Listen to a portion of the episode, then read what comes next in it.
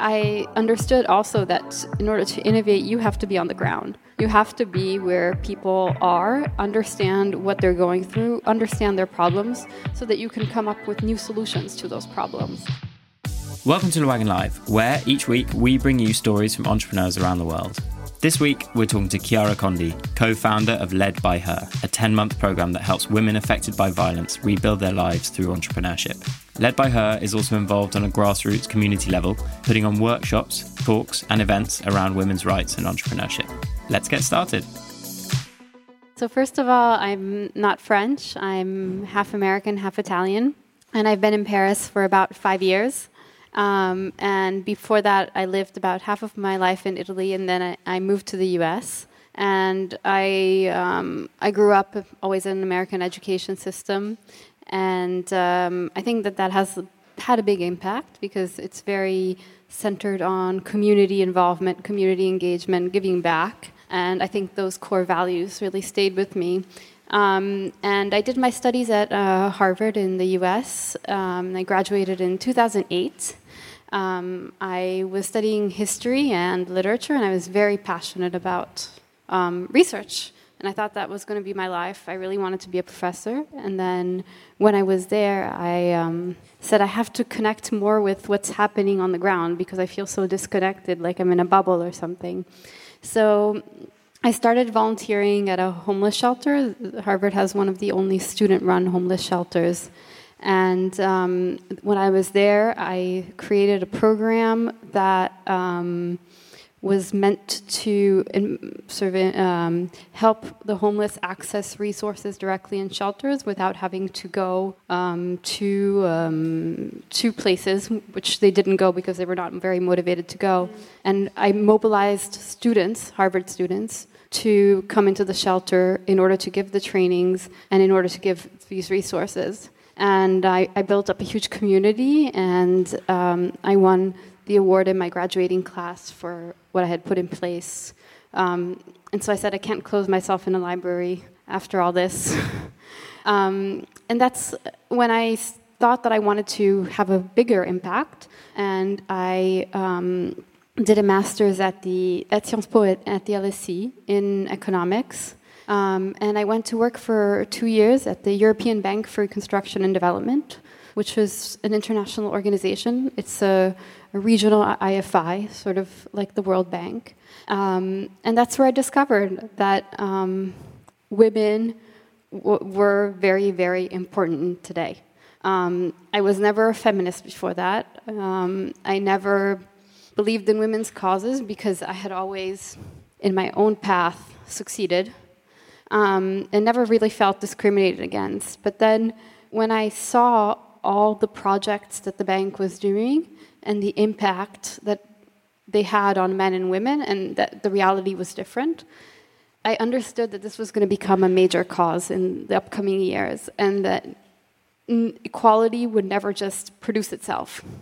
So it meant that we had to create projects that were explicitly for women, so to get women where they're not today and I think that that's really, really what shifted um, my mentality. But at the same time, you know, in an international organization, it's just really hard to innovate.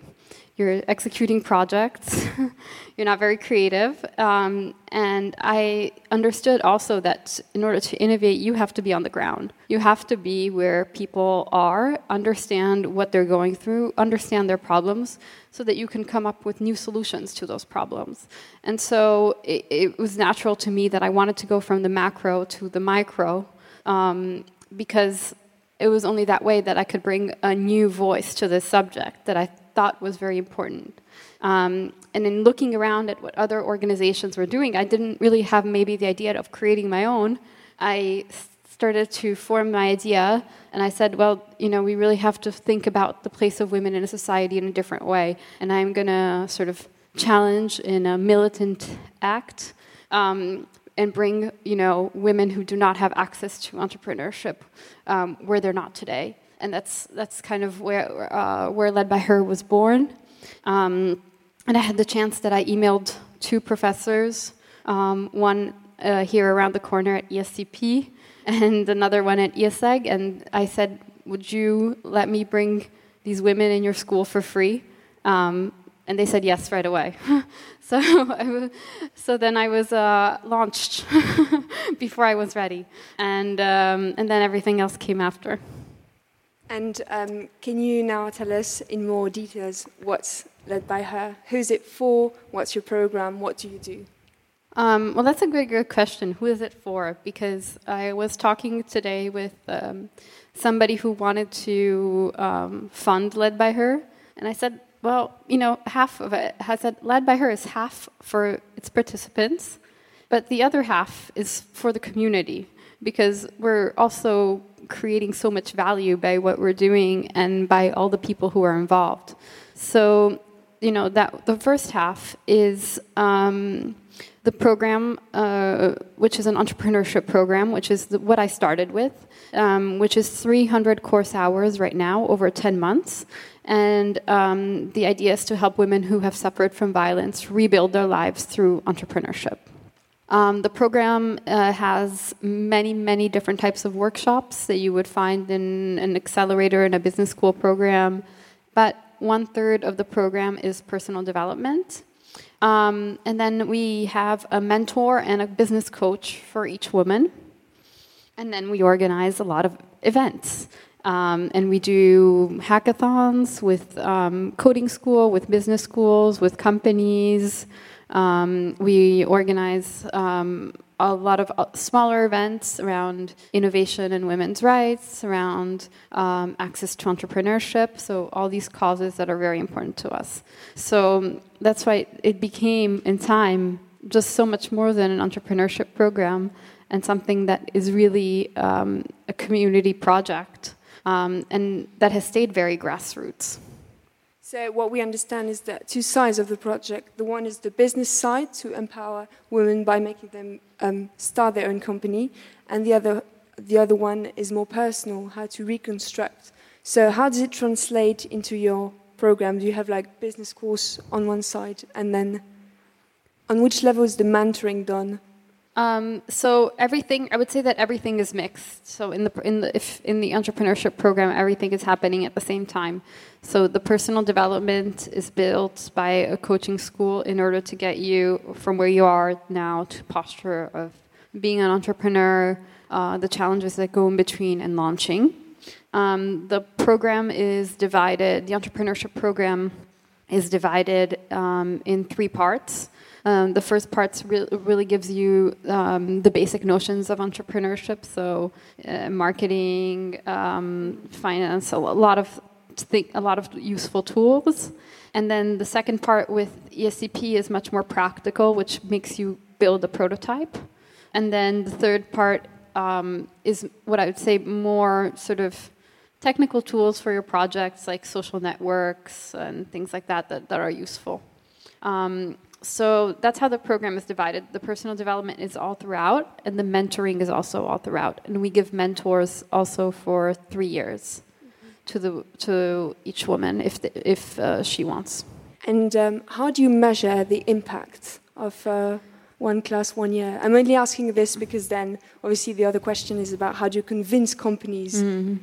to jump into the project? Well, that's a very good question because I think um, how we measure I think that there are various challenges. So one is that um, if you're and you're going to realize this if you do any kind of entrepreneurship program, people have their own rhythm.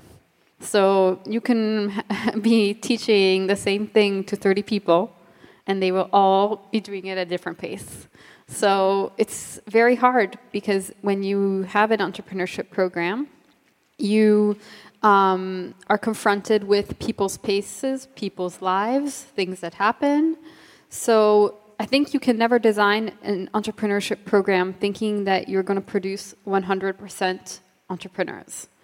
I think we should think about entrepreneurship today in a larger sense. We should think about entrepreneurship as a posture in society, saying, I'm an entrepreneur of my own life. I've learned this process, and this process has transformed me, and it will also help me in whatever project I go in. And I think that if we change that mindset and if we go into that, then it becomes a lot less pressure because there's this pressure of, oh, either the project fails or the project doesn't work or the project works. And then either I'm an entrepreneur or I'm not an entrepreneur. No. And you're always an entrepreneur, and and that's that's uh, that's what we're trying to get at as well. And um, we say that we're focusing more on life transformation through entrepreneurship rather than project creation per se. Then we have a lot of women who have created beautiful projects, and that's that's great and that's very impactful. Um, but the project should be a result of the process and and not um, not the goal per se, um, because we want to create something that will stay with someone's life um, whatever they do after. And I hope that everybody sees their entrepreneurial journey that way. And, and if you see it that way, you, it's a much more open way to see it. And you think that you can take the risk because, um, because it's a process. And whatever happens in the end, you've learned the process. And that will stay with you, whatever you do after, if it's an entrepreneurship journey or not. And also, you were mentioning earlier the American culture, and I've heard that there's a huge culture of um, failure before managing, it's very valued to even fail a project, isn't it? Yes. I well, I, th- I, think there's. I think that's why we have to look at entrepreneurship um, as uh, as a as a process and not uh, just a step or a result. Um, because if you look at it as a process, you know, uh, basically, if you want to call it a failure or something not working, that is is one step in the journey but then it's it's the whole journey that counts, not that one step. Um, and everybody who's succeeded has just succeeded more than they've failed, but they've also failed. So good, good, to keep in mind. Um, are you backed by companies? Are you and how does it work? Do they give you financial support or teaching? And how did you convince them so it's very hard to get um, it's very hard to get financial support. It's much more easier to get um, volunteer support and in-kind support from companies right now. Um, it's um, what happens is that when you create an organization, if it's a nonprofit, companies give to um, a certain population. So they have to people have to be a certain age, people have to be from a certain socioeconomic background. They have to fit many many criteria, mm-hmm. um, and so it's very difficult because we have a very um, heterogeneous population because we are solving a social problem, not a socioeconomic problem, exactly. and that makes it very different, difficult to fund. And I would say that most of our funding today actually comes from our community, from people we know, from volunteers, from you know um, friends, uh, and people who see that the impact that we've had. And so, did you give back? Exactly. I think there's a huge there's a huge give back in led by her, and I think that's one of the most touching things is that when we have an event, for example, you see as even as a volunteer. So I have I mean I have volunteers who have been teaching in the program, and the, the program is the same for five years. So they come, they've been coming for five years, and they see people who they helped five years ago now. So they feel like they've been part of that journey and that they've been um, part of that contribution of the person's change. And I think that that's what's great about Led by Her is that it's a community it's not just people come and you know you help them on the CV and then you just never see them again. It's you really help life transformation and then you see you witness that transformation. And the fact that people, many of the women we, who we've helped come back to help for events, shows that somehow we touched them. So do they come back to do teaching supports or just to meet and then give advices? Um, so they Is come they come back as volunteers. They can also come they can also come back um, and participate in the courses if they want. So okay. we have very this very wide sense of kind of community. Once you're in, you're in. Um, as much as you uh, want to help, you can. Exactly, exactly. And if you want to be helped, you can as well. so, um, led by her is um, one of your fights, but I've been reading that um, you are interested into empowering women at a larger scale, mm. like every woman. Um, do you have other projects that you started? Are you giving talks around the world? How do you? Mm-hmm. What do you do? Yeah, so that happened accidentally. So um, I'm talking um, in right now in, in a lot of countries, um, which is very interesting because Led by Her is only in Paris. So, but it's okay. But that shows you that if you do something small and you do it well, it can have a large echo, and that you don't necessarily have to do this huge and be the biggest in order for people to see you or in order to have a voice or in order to matter. And i think that's a really something really important that i've learned as a message because that's definitely not what my schooling taught me. Taught me you have to be the best you have to be the blah, blah, blah, and you have to be number one so that people see you. Um, and i don't think that's true at all. I think you um, have to have a sincere impact and that's really more important than um, than the magnitude of your work. And i think that you know for example we just started the first years, we just started with the entrepreneurship program. We were not doing events. That's something that people started asking us, oh, can we start doing events? And, and so we started doing events, and then we started growing the community, and then I started getting more vocal about, you know, things that I was seeing and ideas that I had about how we could make more women access entrepreneurship and new solutions. And, and one thing led to another. I started writing things on LinkedIn, I started writing articles. And then, you know, that stuff started being seen, and then people started calling me for conferences, and then that sort sort of started happening and spiraling in that in that direction.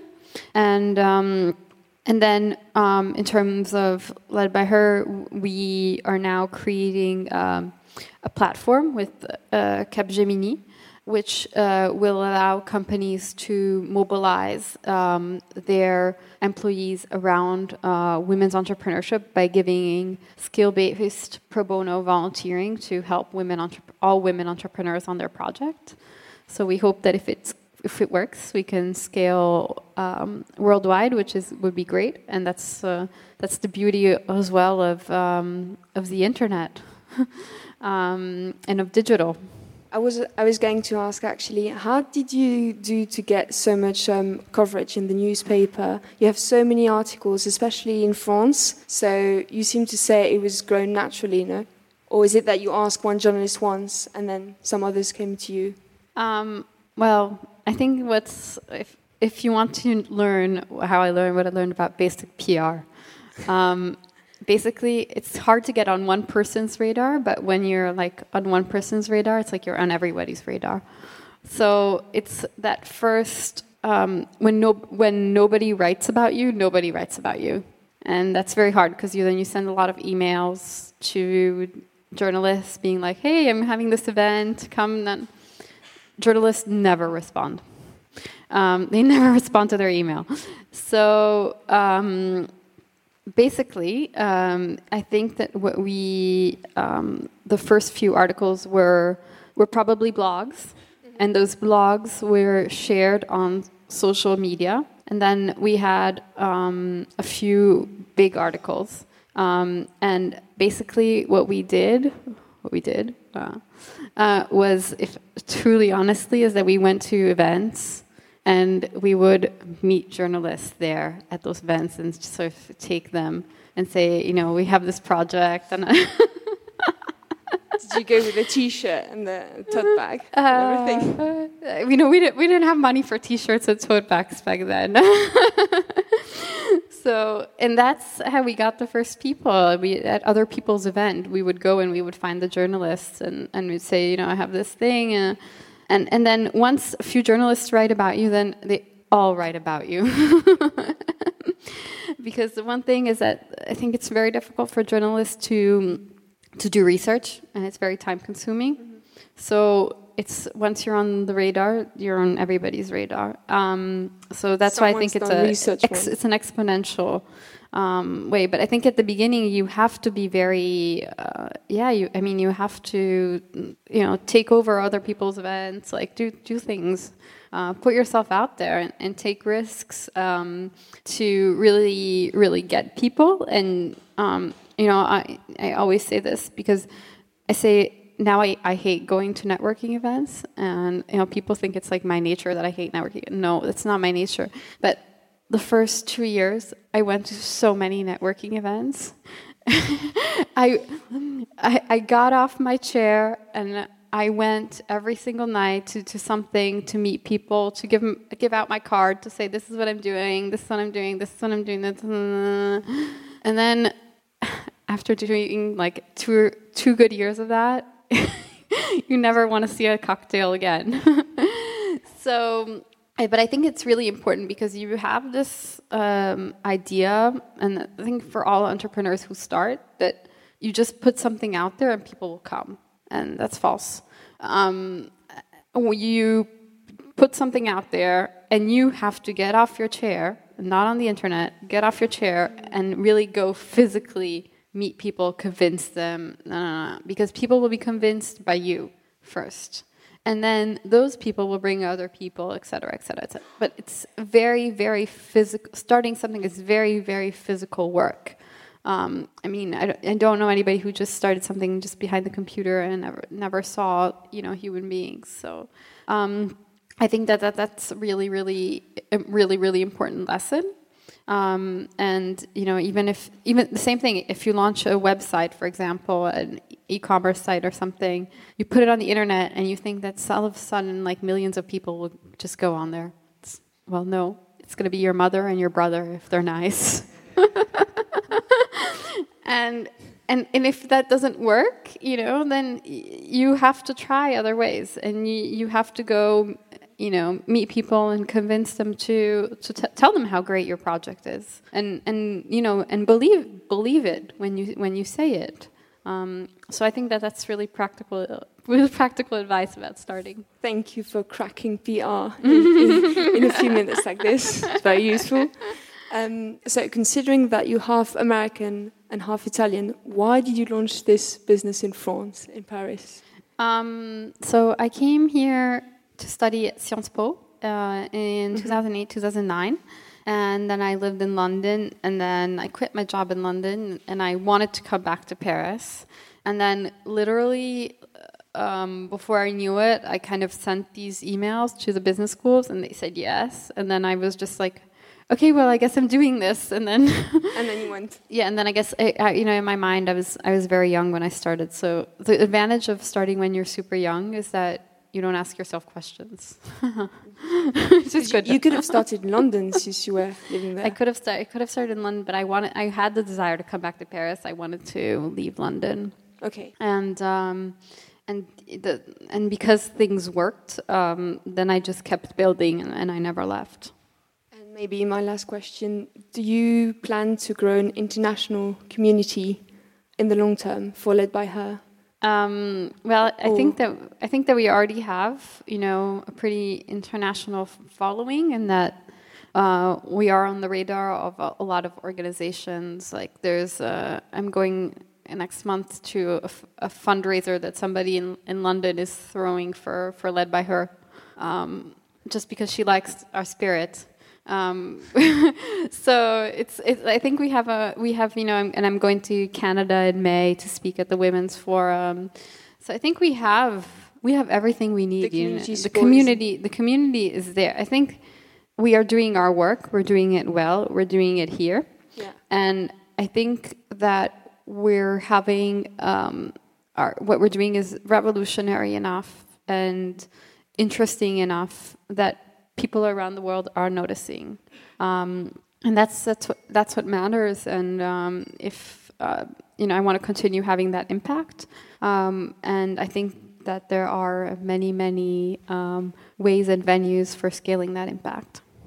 Um, do you think that led by her benefited from the recent events, the Me Too hashtags, and all these affairs? Do you think that a couple of years back it would have been different for your for you?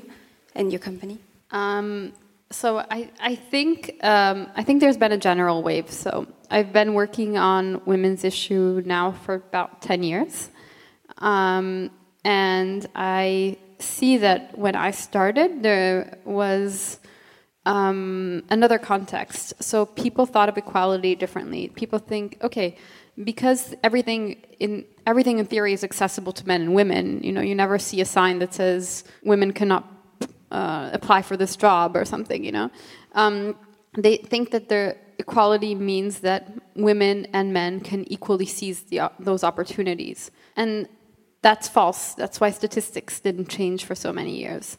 But there was no funding for programs for women, there was no attention, there was no will, because that's how society, people saw equality. Um, and I was working in an international organization in 2009 when I joined. They were first starting, and that's the public sector, you're not even talking about the private sector. they're first starting to look at gender impact of their projects. So saying, admitting, okay, maybe they don't have the same impact on men and women. Um, and I think that that has completely changed in the last 10 years that I've been in the sector. Um, and now we say, okay, whatever everything that we've been doing has not been working because um, there is discrimination. Um, there is a culture that does not include women, and that might be conscious, unconscious, whatever, both probably. Um, that's why we have to create programs and things that explicitly help women to get where they're not today. And I think that that's the big change, and that that was kind of going on before the Me Too movement, and the Me Too movement brought it one step further and saying, um, well, we acknowledge that our culture has this huge problem. And once we acknowledge that this culture has a huge problem, I think it's very positive because then we're saying, okay, that's the first step to change. Because if you don't even say that there is a problem, it's impossible to change it. So I think it's been riding on on um, very different things that have been changing, and that Me Too happened when it did because a whole other philosophy, as I said, was changing as well in the sector and in the workplace, in the working world. And I think that it did give an importance to our, our organization because people thought, oh, like you're combining violence and entrepreneurship five years ago, that was crazy. And today it makes sense because look at all the, you know look at all the people and all the women in Silicon Valley who um, suffered from different kinds of uh, abuse in their environment. And if we don't, if, if we work on women as individuals and we empower them as much as we want, but we don't work on the environment, how are they going to succeed? And that's, I think, we, we've gotten to the realization that we have to work on the whole problem and not just one part. Uh, I'm Adam, and my question is about the women who joined the program. Um, how do you find them? Do they spontaneously apply to the program, or how does it work? And maybe if you could share also an example of a transformation of a, of a woman who that has joined the program, that would be really interesting as well.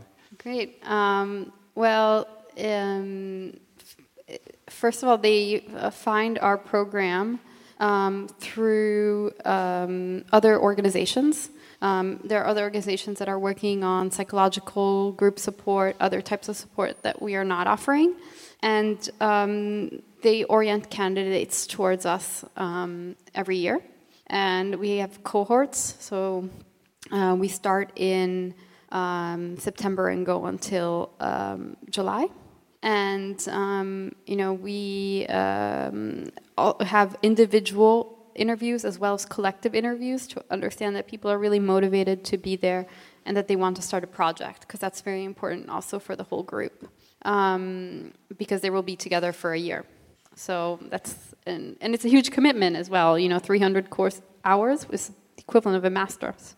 So in terms of transformation, um, you know, one of uh, one of the one of the people who we have helped. Um, it's really interesting because this just happened a few weeks ago, so it's sort of stuck in my head. Um, she, uh, she, you know, she she was in had very dif- difficult uh, time. She had no confidence in herself. She had trouble speaking in public, um, and she was uh, and um, yes, so it was very very it was very difficult for her. Um, and I just saw her two weeks ago, and and uh, we had a volunteer night, and she came up in front of the 60 volunteers and told them, oh, you know, uh, by the way, I am opening my makeup studio. And uh, I already have 40,000 viewers on YouTube, on my YouTube channel. And everybody was like, what? we don't even have we don't even have that, you know that on on YouTube, um, and no idea how to get them either. Um, so and it's it's something um, that you know was very beautiful because I think that one of the most beautiful parts of Led by Her is the way we challenge the women to become the individuals that they want to become and to make all their potential come out. And I remember that one of uh, one of the women said, "This is the only place where I feel like my teachers want me to go even farther than they went in life." Um, and I think that that's really sort of the yes the the, the beauty of, of led by her. It's very it's very selfless and um, and people are really really giving. Um, I wanted to know, just out of curiosity, when you said that you um, emailed all these these two universities and um, got these women together and went to speak there, was that also something were these women you knew uh, from work or something, or how did you get this group together, and what exactly did you tell them? Like, did you organize it in some way, or did you just talk about your experience? So when I contacted the universities, exactly. you mean I, I, just contacted them without having anything, um, just with the idea that I wanted to do this. Um, I think what helped is that I had a professional. I've had a bit of a professional background in um, project management and women's causes, so I did have a, a, um, a bit of an experience in that. But I think um, I think it hit a mark because they were very interested in also for themselves to um, bring a different public into their schools. And, and so I think that they saw a very important interest in, you know, that would be so cool if we taught what we teach to, you know, uh, pretty wealthy uh, kids to people who do not have access maybe to the same means and see how far they can go with the same teaching. Um, and I think that there, um, that was, I think that was fairly easy. Um, but I think that it's also a game of statistics because you can send out an email and people can say no. And so what? Do you stop? No. You just keep going. I think you also have to, when you're an entrepreneur, you get so many no's. I was very lucky in that I got yeses very quickly. But you can get so many no's and the one thing that i did when i did get one no uh, and the one thing that i did was that i asked the person who said no well do you know anybody else who would say yes and actually that's how i got to the next yes so so i think that sometimes you know we, we really need to be pushy and you don't need to stop um, and also just know that sometimes you just have to ask multiple people. It doesn't mean because somebody says no that everybody else will. So maximize your chances. Try everything. uh, I was wondering why did you decide to target these women specifically, and also what would be your definition of a social entrepreneur? Yeah, that's um, that's a very good question. Um, well, I think um, right now, the way I see the definition of a social entrepreneur being used is anybody who is creating a project that is having an impact. Um, and that can be a for profit project or that can be a non for profit project. Um, I think that I see the definition being used very, very, very widely. Um, and I think also, I am not sure if the definition is, is what is most important. I think that there are great, you can make a huge difference having a company that is just a traditional company that has, there's so many ways that you can give back um, and include that also in your, in, in, uh, in your value chain. Um, so I don't think you have to be a nonprofit to have an impact. I definitely don't think that. Um, in, uh, and the second question was why I chose this public, um, because I thought um, I worked on the sort of the subject of uh, violence against women, and one third of women today are subject to violence, and I think it's very important um, because we shouldn't be there in 2018. And I think it's very sad that there's no way of reinserting them back in society, and that to give people a chance to become autonomous and to regain their dignity, their place, their voice. So I think it was a very sort of militant act um, to give people back a place in society that they've been that has been taken away from them. And I think you can take that argument to so many people who are disconnected from the from the working world for so many other things that happen in their lives. And I think that unfortunately today we have way too few bridges um, but it's beautiful what happens when they get the help that they need.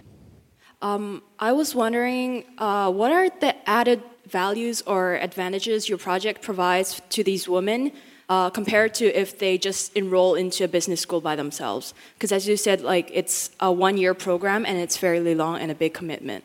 Yeah, so we, we you know we had this issue, and um, because when we were thinking about designing the program, we were thinking about whether we would mix them with normal students, and we decided not to because we wanted to create a special path. I think what's there are two things. One is the co- the cohort, um, so being with a group of people going through the same experience together, growing together is very important, and having that first network uh, which is also very important when you're creating a project or rebuilding yourself, any, anything. Um, having that first circle of people that you can rely on, and we wanted to provide that. Um, and also going through that experience with, with other people who have been through similar experiences is um, sort of creates a, a, circle of help that is very, we've seen as very, very important in, in, in individual success. Um, and I think that what we have that is different is that um, when you go, for example, to an accelerator, accelerator will focus on your project, not your not yourself. We go person rather than project. So we one third of our program is personal development, and we really work on the individual to understand why she's there, what she wants to do, what is her motivation, what is her talent, and what does she want to bring to the world, and then we create a project out of that. And we that's why we work over time. That's why we have another methodology. Um, but we're much more individual centered than a normal entrepreneurship program. And that's why we also have the rebuilding aspect. I think the methodology is so interesting because you say, you know, throughout the year, you can start projects. So by the end of the year, you cannot but be, you, you have to be proud of yourself because you made it. So everyone is it works with the project. Yes, exactly. If you've invested that much time into yourself, you've gotten somewhere. and this is not very common in terms of um, a mentoring support, because much more often people only talk about psychological support, talking, but I didn't see very widespread this idea to of hands-on projects. Mm. Yes, so I think um, so. I really believe in quality over quantity, and I think that there are a lot of uh, for example, entrepreneurship programs where you go in for like two weeks and then it's really intense and you get really excited and then you leave and something happens and you ah what do I do? I'm on my own. Um, well, it's over. So I think that you know especially if you're considering something like entrepreneurship and if you really want to give people a taste of that journey you have to do it over time. Um, and I think that there are, um, and people need support. People need networks. We re- that's something that we realize. That's why we put the events. Um, people need all of these. feel more secure. Re- the, all of these resources because it's uh, if you're, it's very hard to do it alone. Yeah. It's very very hard. Um, so that's why we, that's why we did it over time. And for and for us, when you do something over that long, you know, you change the person and. and um, in the process. And w- we also believe that there are two things that you really need. You know, one is the support, but also the tools. So if you want to move from point A to point B, this is like if you're going through any kind of life transformation or professional transformation. It's like you need to get enough tools so that you feel that when you're at point B, you can go on by yourself and use those tools. Um, but otherwise, you, you, don't feel like you've changed. Um, so you have to give those elements of learning, which we give through all our courses. So whether they become entrepreneurs or not, they know how to do social networks, they know how to do this and that, and and that will always stay with them. Uh, I just want to come back to something you talk about about going international. So I understand you are international in a way, your community is international, but I wanted to ask more about how you thinking about scaling up internationally, but also in France, maybe opening more led by her in other cities, because as you say, it's one third of women, uh, so it's a lot of people, and I guess you could do amazing things in many other places. Um, so that's why we sort of started the, platform because we thought that the platform would help us scale to more people, and we've realized that more and more there are a lot of women entrepreneurs who need help many, many, many, who want to start projects. And so we kind of want to help that. And we have so many people who want to help, but they don't know how to help or who to help. So we hope that, you know, through the model that our organization has created, we can kind of become an efficient source for optimizing that. And that's the way we chose to scale. Um, and it's also um, it's also because what we do here on the ground is great, um, but it's also very time consuming. It's very physical. It's very um, and it's for a small group of people. Um, so we would like to be able to enlarge it and democratize what we're doing to a larger mass.